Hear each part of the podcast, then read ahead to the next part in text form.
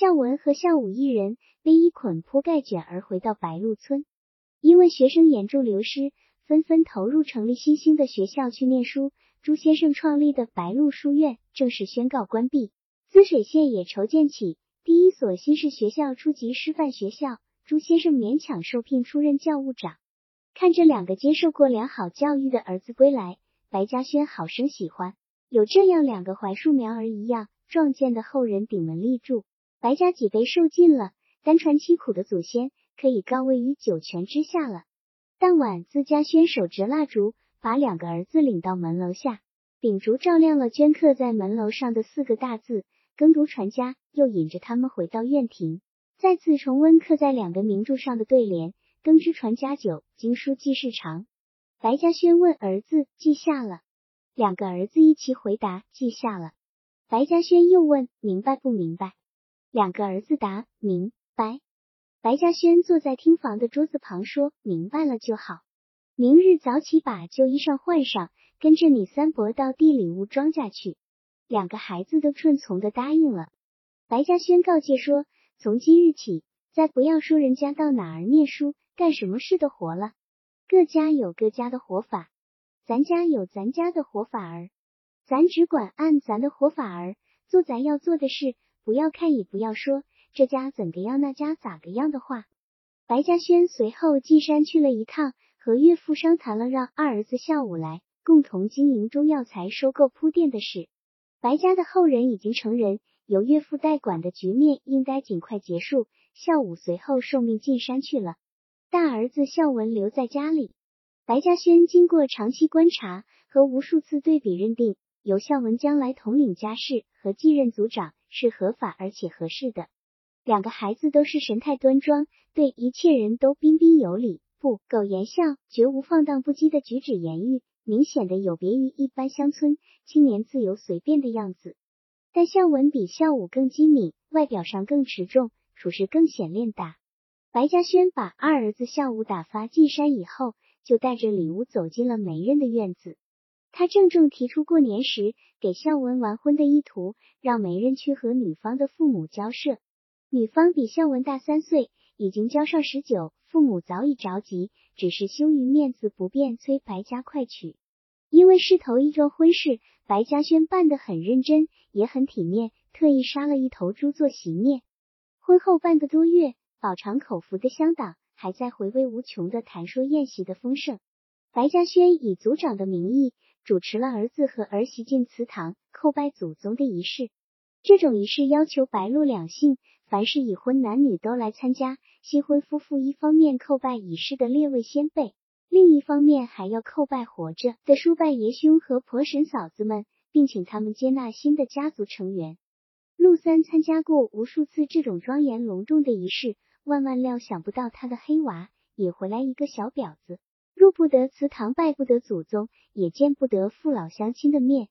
他曾经讥笑过陆子霖，陆子霖给大儿子赵鹏也是过年时完的婚。早先三媒六正定下冷先生的大女儿赵鹏突然不愿意了，赖在城里不回家。陆子霖赶到城里，一记耳光抽的赵鹏鼻口流血，苦丧着脸算是屈从了。新婚头一夜，赵鹏拒食合欢馄饨，更不进新房睡觉。陆子霖又一记耳光沾了一手血，把赵鹏打到新房里去了。第三天进祠堂拜祖宗，赵鹏又不愿意去，还是陆子霖的耳光。把他扇到祠堂里去了。完成了婚娶的一系列礼仪之后，陆子霖说：“你现在愿滚到哪儿就滚到哪儿去，你想死到哪儿就死到哪儿去。你娃子记住，你屋里有个媳妇。”陆兆鹏一奉儿一说，就进城去了。陆三对照了白鹿两家几儿子办婚事的过场，深深感叹白嘉轩教育之家不愧为楷模，而陆子霖的后人成了什么世子？归根到底一句话，少少克毕竟组的太浅太薄吗？现在黑娃根本没有资格引着媳妇进入祠堂，陆三再也不好意思讥笑人家陆子霖了。这件事仿佛一块无法化释的基石堆积在他的心口上。白嘉轩对陆三的心病表示了最真诚的关切。他走进马号，对陆三说：“三哥，你一天到晚光哀叹不行，得想法儿解决。”陆三气馁，他说：“我说他不听，我一拳头把那货砸死，还得偿命。”白嘉轩信心十足：“你去把他叫来，我跟他说，我不信他变不来饭香屁臭。”陆三对白嘉轩亲自出面的举动很感动，立即跑到村子东头那捧破窑洞前的平场上，大声吼喊：“黑娃！”黑娃跟着父亲来到白嘉轩家的马号里。白嘉轩开门见山的问：“黑娃，没让你跟那个女人进祠堂拜祖，你恨我不恨？”黑娃诚实的回答：“我知道族规。”这不怪你，白嘉轩朗然说：“好，黑娃不糊涂。叔再问你一句，你丢开丢不开那个女人？”黑娃没有料到白嘉轩会把话说的这样不留空隙，盯一眼就低了头。白嘉轩不急于要他回答，继续冷静他说：“这个女人你不能要，这女人不是居家过日子的女人，你识得下这号女人，你要招祸。我看了一眼就看出她。”不是你黑娃能养得住的人，趁早丢开，免得后悔。人说前悔容易，后悔难。陆三已经按捺不住，你家薛叔说的全是实话好话，大眼一瞅那货就不是家屋里养的东西。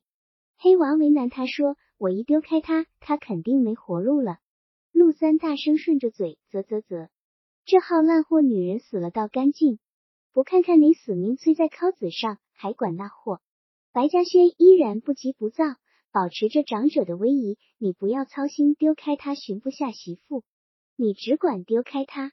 你的媳妇我包了，连订带娶全邮书给你包了。黑娃吃惊的盯着白嘉轩，已经没有不丢开他的任何托词和借口了。他突然蹲下去，一簇在马浩的脚地上。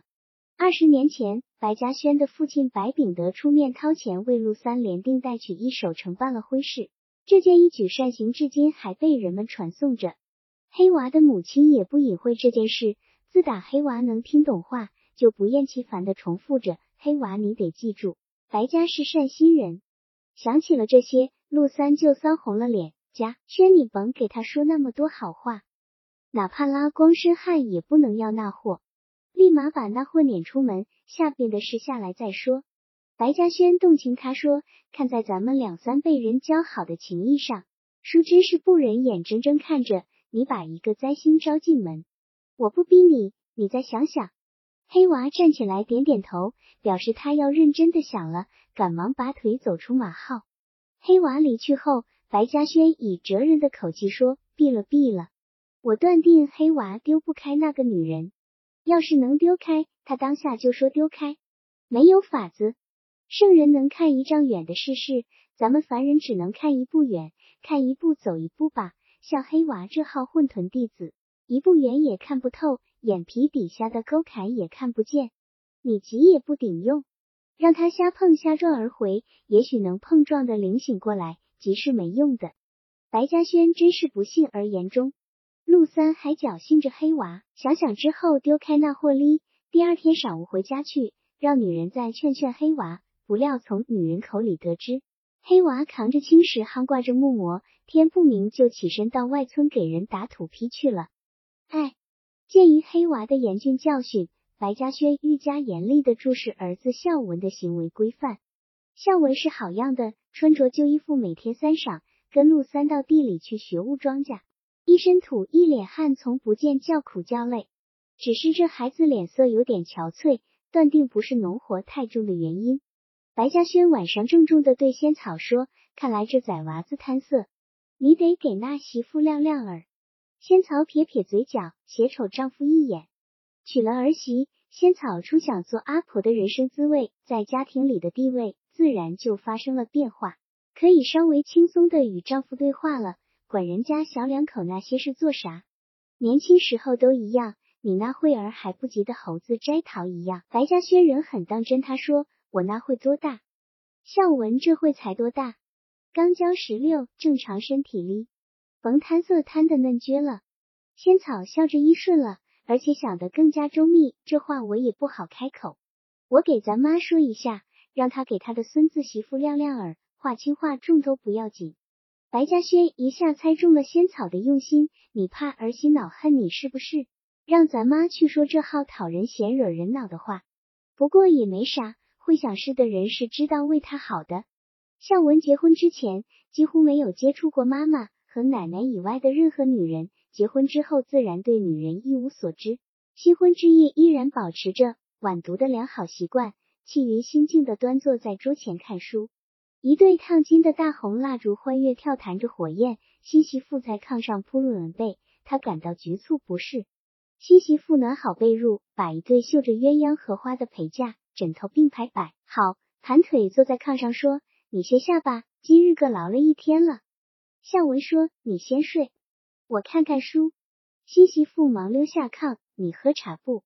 我给你烧水。”孝文说：“不喝不喝，你睡去。”新媳妇就悄然睡下了。孝文读书累了，也随之躺下了。他的光腿在被窝里撞着了他的光腿，就往一边躲了躲，很快睡着了。连着两夜都是这样。第四天夜里，孝文夜半醒来尿尿，听到耳畔啜泣声，他忙问他：“你咋了？”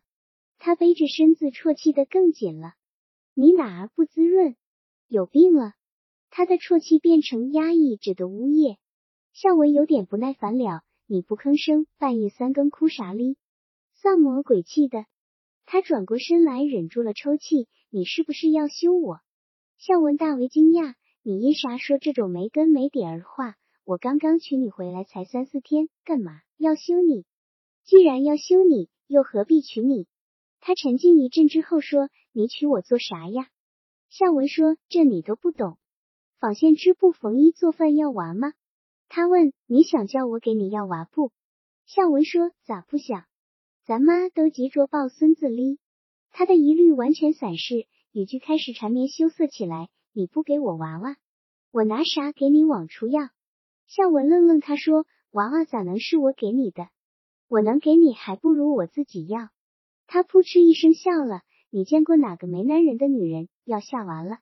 孝文哑了，他羞羞怯法，他说：“女人要下的娃都是男人给的。”孝文有所醒悟。随口轻松，他说：“那你怎么不早说？你快说，我怎么给你？你说了，我立马就给你。”他搂哥哥笑着搂住了他的脖子，把肥实的奶子紧紧贴住他的身。他抓住他的一只手，倒向他的胸脯，随之示意他抚摸起来。孝文不由得哎呀一声身唤，自觉血涌到脸上，烧骚起来，浑身迅猛的鼓胀起来。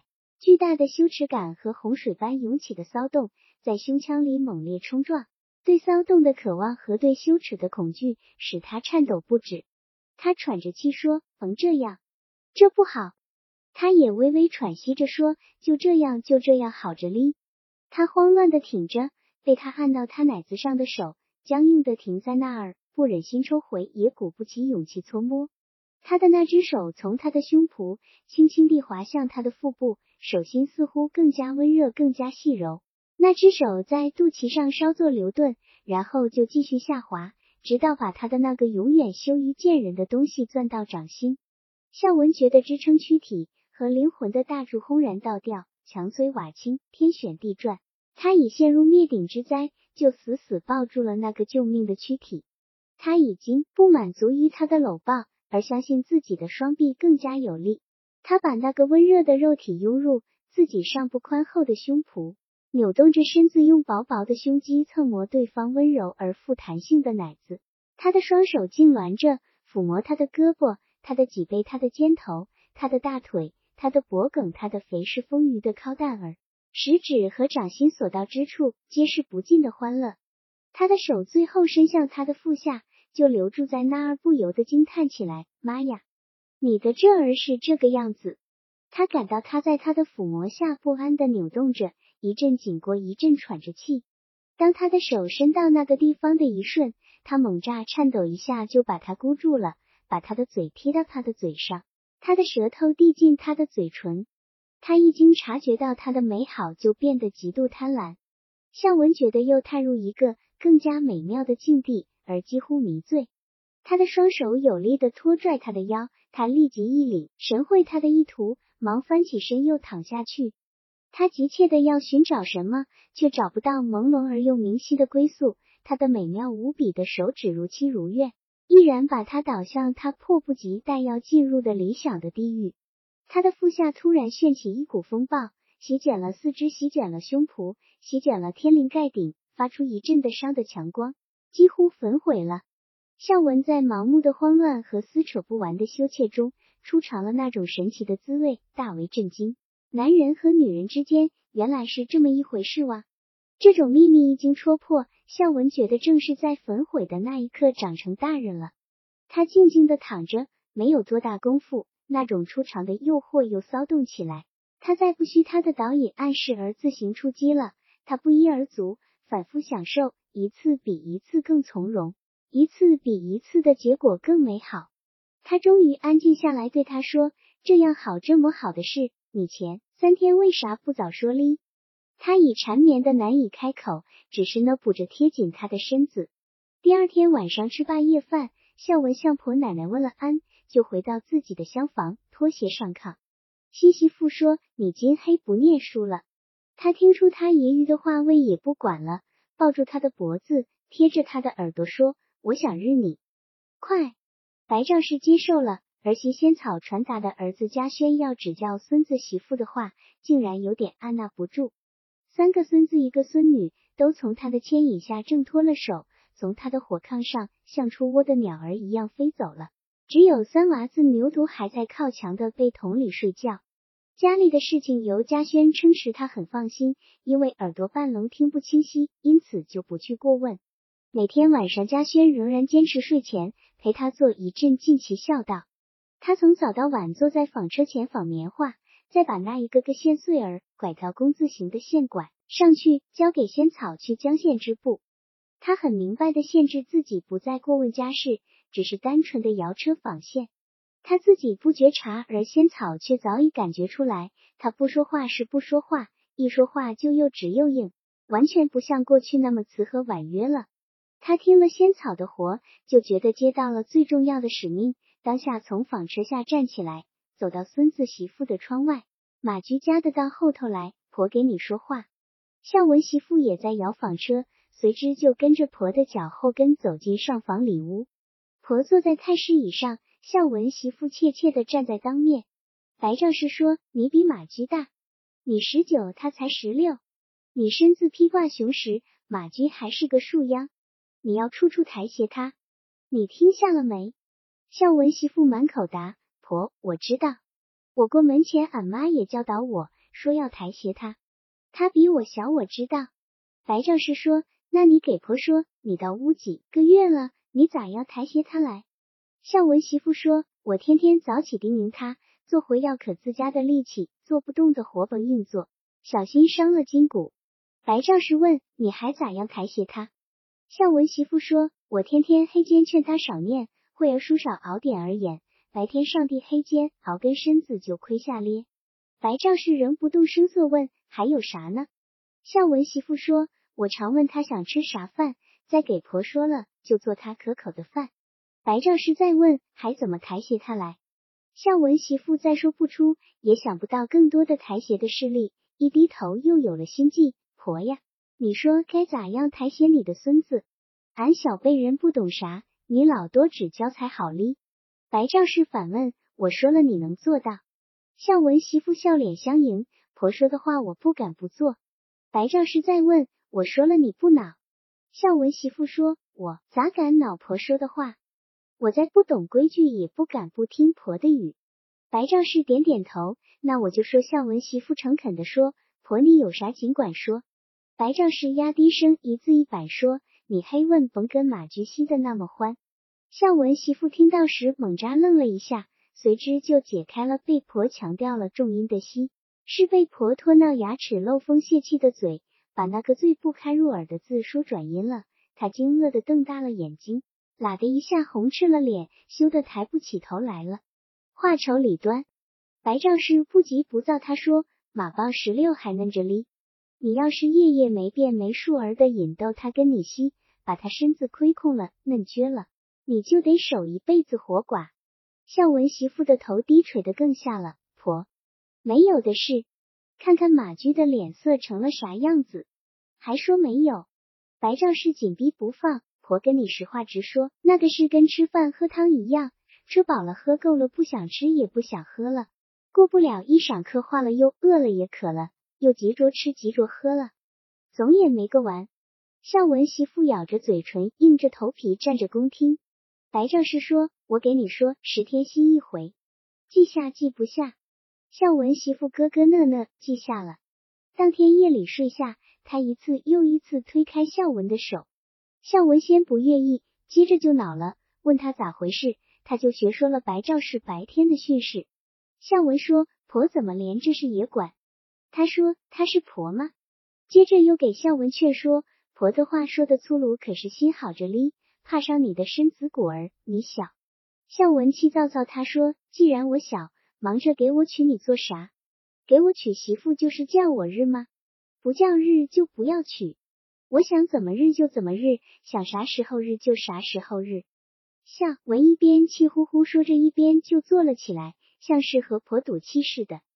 第二天，婆又把他唤进上房里屋，他这回有了充分准备。婆一见他就说他骗了自己，他就向婆艰难的述说。孝文不听劝阻，自己也没办法。婆呀，被窝里又不能打墙呀。白丈师踹踹脱光了牙齿的嘴，我来试着打这堵墙，看看打成打不成。他不知婆将怎样给他的被窝里筑起一道隔墙。当晚，孝文和他又进入那种欢愉销魂的时刻。窗外响起婆的僵硬的声音：“孝文。”甭忘了你是个念书人，哎，随之就听见婆的小脚噔噔噔响到上房里去了。孝文突然从他身上跌滚下来，浑身憋出黏糊糊的汗液，背过身睡去了。他心里很难受，对婆憎恨在心里了。白赵氏仍然不放心，连续十天里改变了天黑睡觉的习惯，吹了灯坐在被桶里打盹。一当发觉孙子孝文窗户纸上的灯光熄灭以后。他就溜下炕来，走到庭院里，坐在孝文窗外的木马架上，说：“马驹，俺娃好好睡，婆给你挡狼。”这是孝文小时跟婆睡觉时的催眠曲。直到窗里传出孝文匀称的鼾声，白兆氏才回到自己的火炕上脱衣睡下。有一天早饭时，白昭士接过孙媳侍候来的饭菜，把刚转身准备出门的孙媳叫住，很得意的问：“你说？”婆给你被窝里把墙打成了没？孙媳妇满脸半红，低下头求饶似的喃喃说：“阿丫婆里早都不咧。”尽管如此，孝文的脸色仍然发暗发灰，眼睛周围有一个晕圈儿，明显不过的呈现着纵欲过度的样子。白赵氏终于明白，给被窝里打墙的做法完全失败，就变得恼羞成怒了。他再次把孙子媳妇传唤到上房里屋，小冤家。你把婆给哄了，孙子媳妇忙说没有没有。白丈是说马驹的脸色在那儿明摆着哩。孙子媳妇低下头无言以辩。实际上孝文并没有因为婆的干涉而有半点收敛，几乎一夜也没空过，更谈不上遵守婆规定的十天息一回的法令了。他本人也很吃惊，新婚三天连碰他也不碰的书呆子。一旦尝着了男女交媾的滋味，就一下子上了瘾似的，永无满足了。他现在也为孝文的身体担忧，真的这样下去，孝文嫩撅了，他就要守活寡了。他在被窝里规劝孝文：细水长流好，你今黑忍一忍，等你长大了要怎样就怎样。孝文却当作耳边风，又做起自己想做的事。他对婆诚恳，他说：“婆呀，打死我我也不敢哄你。”我劝不下你孙子，白赵氏说：“你跟他不要睡一头，两头睡下。”孙子媳妇说：“试过了，不行，他在那头还能。”白赵氏说：“你该给他另暖一条被筒，分开睡。”孙子媳妇说：“那办法我也试了。”他把被子扔到脚地，又钻进我的被筒。白赵氏眼一瞪，呵斥道：“呵呀，说一千到一万，全成我孙子的，不是咧？你个碎掰！”一就没一点错咧，你看你那俩奶胀得像个猪尿泡，你看你那靠蛋子肥得像叫面发喽，看你这样子就知道是爱哀求的生胚子。孙子媳妇连羞辱带委屈，低头哭了。白赵氏冷着脸狠着声说：“马驹的事我回头说，你先把你管住，你要是再管不住，我就拿针把你的碎掰一给缝了。”白丈士训斥孝文媳妇的时间选择在后晌，屋里的男人都下地去了，只有仙草抱着蒲兰在院子里做针线活儿，不用回避。仙草看见儿媳妇低着头，从他面前贼溜似的走回厢房，倒可怜起儿媳妇来了。阿婆白丈氏明显袒护孝文，而一位怪罪媳妇，不说不公平吧，总是解决不了症结。他把听到的阿婆的话全部说给嘉轩。白嘉轩听着那些不堪人耳的粗秽的话，脸红了又白了。说妈越老说话越不会拐弯了。白嘉轩当晚把孝文唤进自己的住屋，当着仙草的面训斥儿子孝文：“你说我花那么多钱财供你念书，图啥？”孝文说：“叫我明白事理，懂得规矩，学为好人。”白嘉轩说：“你倒是记着，做到做不到。”孝文坦诚他说：“我哪儿举止失措，礼仪不规，爸你随时指教。”白嘉轩微微上火，动气。还用我指教？你婆苦心巴力为你身体着想，你听下听不下？孝文倏然红了脸，低下头去了。白嘉轩干脆他说：“你要是连炕上那一点好狠都使不出来，我就敢断定你一辈子成不了一件大事。你得明白，你在这院子里是长子。”孝文回到厢房，自甘就范钻进媳妇为他设置的那条被筒，悄然睡下。一月后，孝文脸上的气色果然好了。脸颊红润了，天庭也洁亮了，灰暗的气色完全褪尽。白丈士不知道儿子训孙子的事，还以为是自己威胁孙子媳妇的结果。借着孙子媳妇送饭的时候，口气宽松，他说：“俺娃你放心，婆婆用针缝了。”当白嘉轩闻知陆子霖家有一本更难念的经的时光，孝文贪色的事就算不上一档子事了。陆子霖在一年多的时间里都打不起精神。儿子赵鹏婚后勉强在家住了三四天，就进城去了，整整一年都没有回白鹿原上来暑假和寒假也没有回来。陆子霖不给他送钱送物，也阻挡女人给儿子烧东西，企图迫使赵鹏在没吃没穿的绝望中回到家里来。然而，当又一个新年佳节到来之际，赵鹏仍然躲在城里。陆子霖的闷气无以诉说，无处发泄，脾气也变得暴躁起来。严重的影响了他到保障所里办理公务的心思，除非一些非亲自经手、亲自出面交办不可的事，其余一切大小事务都一概推给桑叔手去办了。这桩家庭隐患为全家成员自觉的包裹着，不向外人泄露，唯恐冷先生知道了真情。陆子霖曾不止一回退一步想，如果赵鹏娶的不是冷先生的头生女，而是另识任何人的女子。赵鹏实在不愿意了，就休了算了。但对冷先生的女儿，无论如何也不能这么做。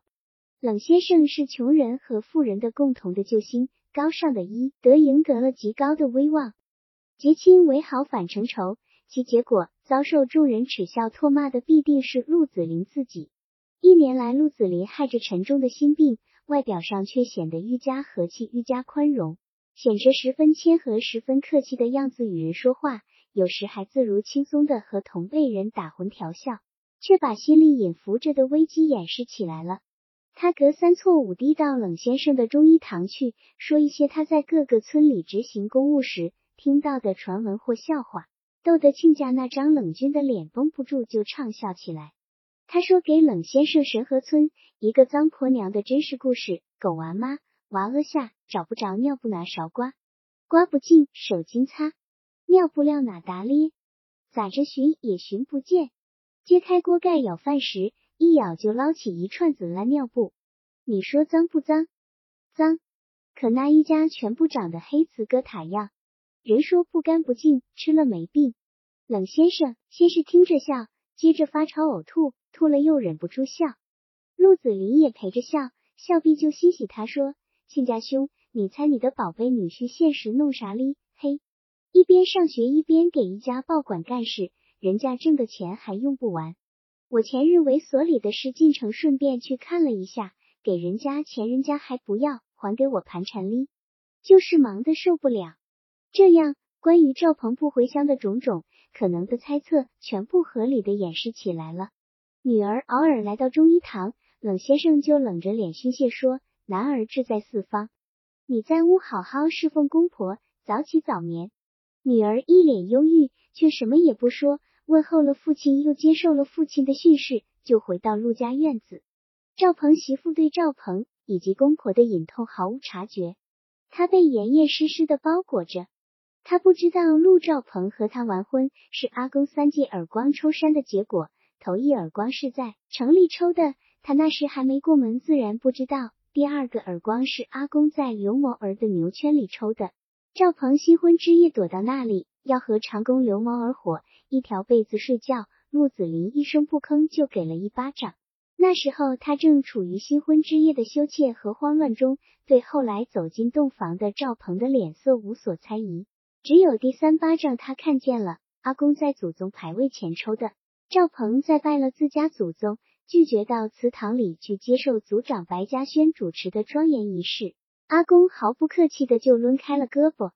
那是初为赵鹏说，拜祭祠堂的仪式纯属封建礼仪，并没有丝毫的迹象显示出他与他有什么不和。婚后一年，他再也没有见过他的面。他起初不觉得有什么。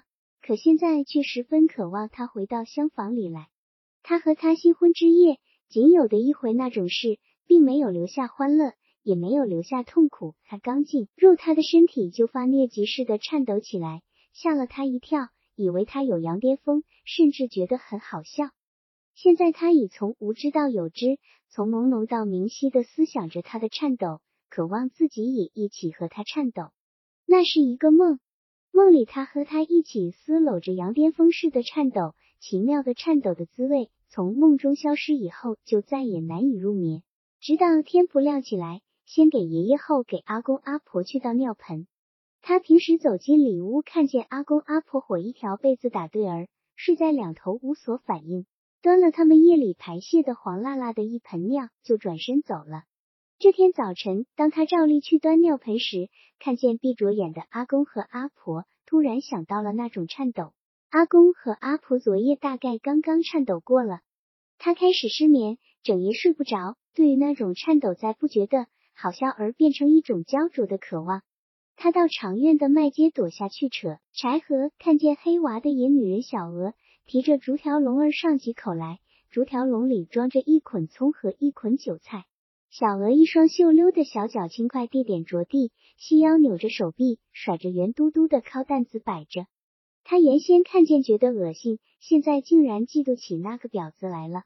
他大概和黑娃在那恐破窑里夜夜都在发羊癫疯似的颤抖。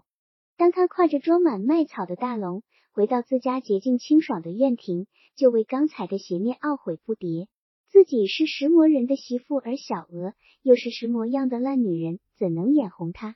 她相信丈夫是干大事的人，更相信他是忙的抽不出时间回乡，将来衣锦还乡才更荣耀。可是过年赵鹏未归，就引起了他的失望，也引起了疑心。再忙也不会连过年都不回家呀。他在极度的失望和令人恐惧的猜测中度过新年佳节，强装笑颜接待亲戚。陆子霖看出了儿媳的笑颜是装出来的，他走了一趟西安，回到屋里，就向所有人自豪的宣布：“嘿呀，赵鹏到上海去了！”整个家庭里立即腾起欢乐的气氛。陆子霖故意大声问回家来的二儿子赵海：“上海的路怎么走？听说还要坐火车。”赵海很详细的告诉父亲：“先骑马出潼关，再坐船过黄河，再……”他的失望和猜疑扫而空，情绪顿然焕发起来。当晚又梦见和赵鹏发羊癫疯似的颤抖起来。颤抖过后，他惊奇的发现那个从他身上扬起的脸不是赵鹏，而是赵海。第二天看见赵海从他手里接饭碗时，就不由脸红心跳。随后他又梦见和黑娃在一搭颤抖，那是他清扫院庭到门外脏土时。看见黑娃于微明中扛着木磨和青石夯走过村巷，更糟的是昨夜竟然梦见和阿公陆子霖在一搭颤抖，阿公在他身上扬起脸时一下子羞了，仓皇跑了。种种怪梦整得他心虚气弱，不敢扬起脸看任何成年男人的眼睛，而那些乱七八糟的梦境却越来越频繁的出现。春天。白鹿镇头一所新制学校落成，是由白鹿仓总乡约田福贤出面主持筹建的。县府出资，田福贤在本仓所辖的几十个村庄摊派民工，节约了开支，把原计划只能修建十问校舍的钱充分利用，增加到十三间，又无偿派工用黄土打起高高的围墙。田福贤把建校中用款用工的大小账项用黄纸公布于白鹿镇第一保障所门外的墙壁上，得到了地方乡绅和普通乡民的极大信任，尊为重要善举。为了不受师生和附近村民的骚扰，校址选择在白鹿镇南边几个村子之间的空间地带。青裸和大麦黄熟时节，全部校舍完全竣工，一个校长领着三四个先生。迫不及待地住进潮湿的房子，开始着手招收学生和开学的准备工作。校长是陆子霖的儿子陆兆鹏。一切有脸面的头面人物和普普通通的百姓都向陆子霖表示最虔诚的祝贺和恭维。陆家出下一位校长了。陆子霖起初听到这个确凿消息时兴奋难抑，痛痛快快和亲家冷先生喝了一顿。除了可以预料的令人瞩目的新学校校长的巨大荣耀之外，他的心病也终于到了解除的时候了。赵鹏既然愿意回到白鹿原上来当校长，那就再无任何借口不回家了。学校离家最远也不过三里路嘛。但是赵鹏刚一回来，就把父亲吵起的欣慰之情粉碎了。他是头天回来的，到家就向爷爷、爸爸妈妈、媳妇以及长工刘某儿请安问候。显得十分客气和亲热。他穿一身西式制服，头上留着西式头发，眉高眼大，眼睛深邃，睫毛又黑又长，把陆家血统的特征发挥到尽好的极致。一家人都激动的失掉了控制，有点紧张的注视着赵鹏的举动。他像和家人一样彬彬有礼的与媳妇打了招呼，进了厢房。媳妇完全手足无措的坐在炕边上，怯怯的瞅着做梦。都在颤抖的丈夫却说不出话，也拾不起头来。赵鹏坐了一会儿，就出去到马号里问候刘某儿去了，在那几里待得很长。全家人都紧张的等待着天黑。日落时，赵鹏对爷爷、对爸爸、对妈妈说着同一句话：“我得回学校去，晚上开会。”爷爷、爸爸妈妈也都重复着同一句话：“你开闭会回来。”结果是没有回来。连续一月，赵鹏住在潮湿的房子里，一直没有回来住过一夜。这个家庭隐患再也包裹不住了，村里也由悄悄传说变成公开议论。陆子霖觉得没脸再从中医堂门口走过。他到学校上找过儿子不下十回，强按着想撕碎那张校长模样的怒火劝导，劝导不下乞求，乞求不下就哭，反复这一句话：你哪怕做做。样子也该回去住两天，演一演众人的口声。面对校长，陆子霖再也无力举起手来抽出第四个耳光。这一天，中医堂的伙计把绕道而走着的陆子霖叫住：“叔，俺伯叫你去一下，有话说。”陆子霖顿时头皮就麻了。冷先生仍然是那副冷面孔，声音却很平实，开口就不拐弯：“兄弟，你甭费心了，你给赵鹏说一句。”让他写一张休书算咧，那没啥。陆子霖按捺不住，哥呀，你说哪儿的冷话？事情到这一步，我也不瞒不盖。休书的事，你再不要说第二回，说一回就够兄弟受一辈子了。你放心，他赵鹏甭说当校长，就是当了县长、省长，想休了屋里人连门儿都没得。要是我今日说的话不顶事，我拿他的休书当蒙脸纸盖。冷先生却仍然不动声色，兄弟不必。旁人觉得被休了就休的活不成人了，我觉得没啥。咱们过去咋样，往后还咋样。陆子霖情绪已无法控制，不说了，好冷大哥，你甭说了，我有办法，不是没办法。你先甭急。陆子霖回家后就走进父亲陆太恒的单独住屋，怕现在这事包不住了，也拖不下去了。我到学校再寻一回赵鹏，他再不给咱们示脸，我就准备。他没有说出他准备于什么。陆太恒能猜出他准备怎么办？很可能是揣一把剃头刀，按到脖梗上威胁。大概再没有比这更绝、更厉害的办法了。陆太恒说：“你准备的办法，隔到下一步再说。今晚我去教一回，看看陆校长赏脸不赏脸。”陆子霖再三劝说：“咋也不能让老父亲出面。”陆太恒说：“该出面就得出面，咱们祖荫出了校长了，陆太恒拄着一横拐杖，平时只有出远门才动这根磨得紫黑光条的拐杖。老汉走进学校院子，大声吆喝：“陆校长！哎，陆校长！”赵鹏闻声走到院子，笑着说：“爷呀，你胡喊乱喊啥哩？你怎么也叫校长？”陆太恒故意放大音量说：“哈要我的天爷爷，你是校长吗？也是平头百姓庄稼汉吗？士官都得尊吗？”陆兆鹏窘红着脸扶住爷爷往自己房里走。陆太恒继续说：“你那衙门公馆。”我这号平头百姓敢进吗？而个教师站在台阶上直笑。赵鹏红着脸拽着爷爷走进了房子。爷爷，你有话就说呀。甭。陆太恒说：“能想到的活，你爸早都给你说了，不顶放个屁吗？既是不顶屁用，我就免了不放屁了。我说不下你，我就求你说着。”陆太恒从纸碑椅上就溜下去，扑通一声跪倒在砖地上了。赵鹏大惊失色，赶忙拽爷爷：“爷呀，快起来！有话你尽管说，我不敢不听爷的话。”陆太恒说：“我求你跟我回去，再没二话。”赵鹏说：“你起来坐下，慢慢说。”陆太恒老汉跪着不动：“你愿意跟我回去，我就起来；你不答应，不吐和儿的话，我就跪到院子中间去。”陆兆鹏悲哀的叹一口气：“爷呀，你起来，我跟你回去。”陆太恒拄着拐杖走出了学校，陆兆鹏跟着走，进入白鹿镇。陆太恒突然吆喝起来：“行人回避，肃静！”陆校长、陆大人、陆兆鹏驾到。陆兆鹏不知所措的奔前两步，抓住爷爷的手杖：“爷爷，你让我明日怎么见人？”陆太恒说：“你当了官了，爷爷给你乌罗开道呀。”陆校长过来了，陆校长过来了。陆兆鹏不知怎么糊里糊涂跟着爷爷走过白鹿镇，又走进白鹿村的村巷，走进自家门楼，陆太恒仍然大声吆喝：“咱们的校长回来咧！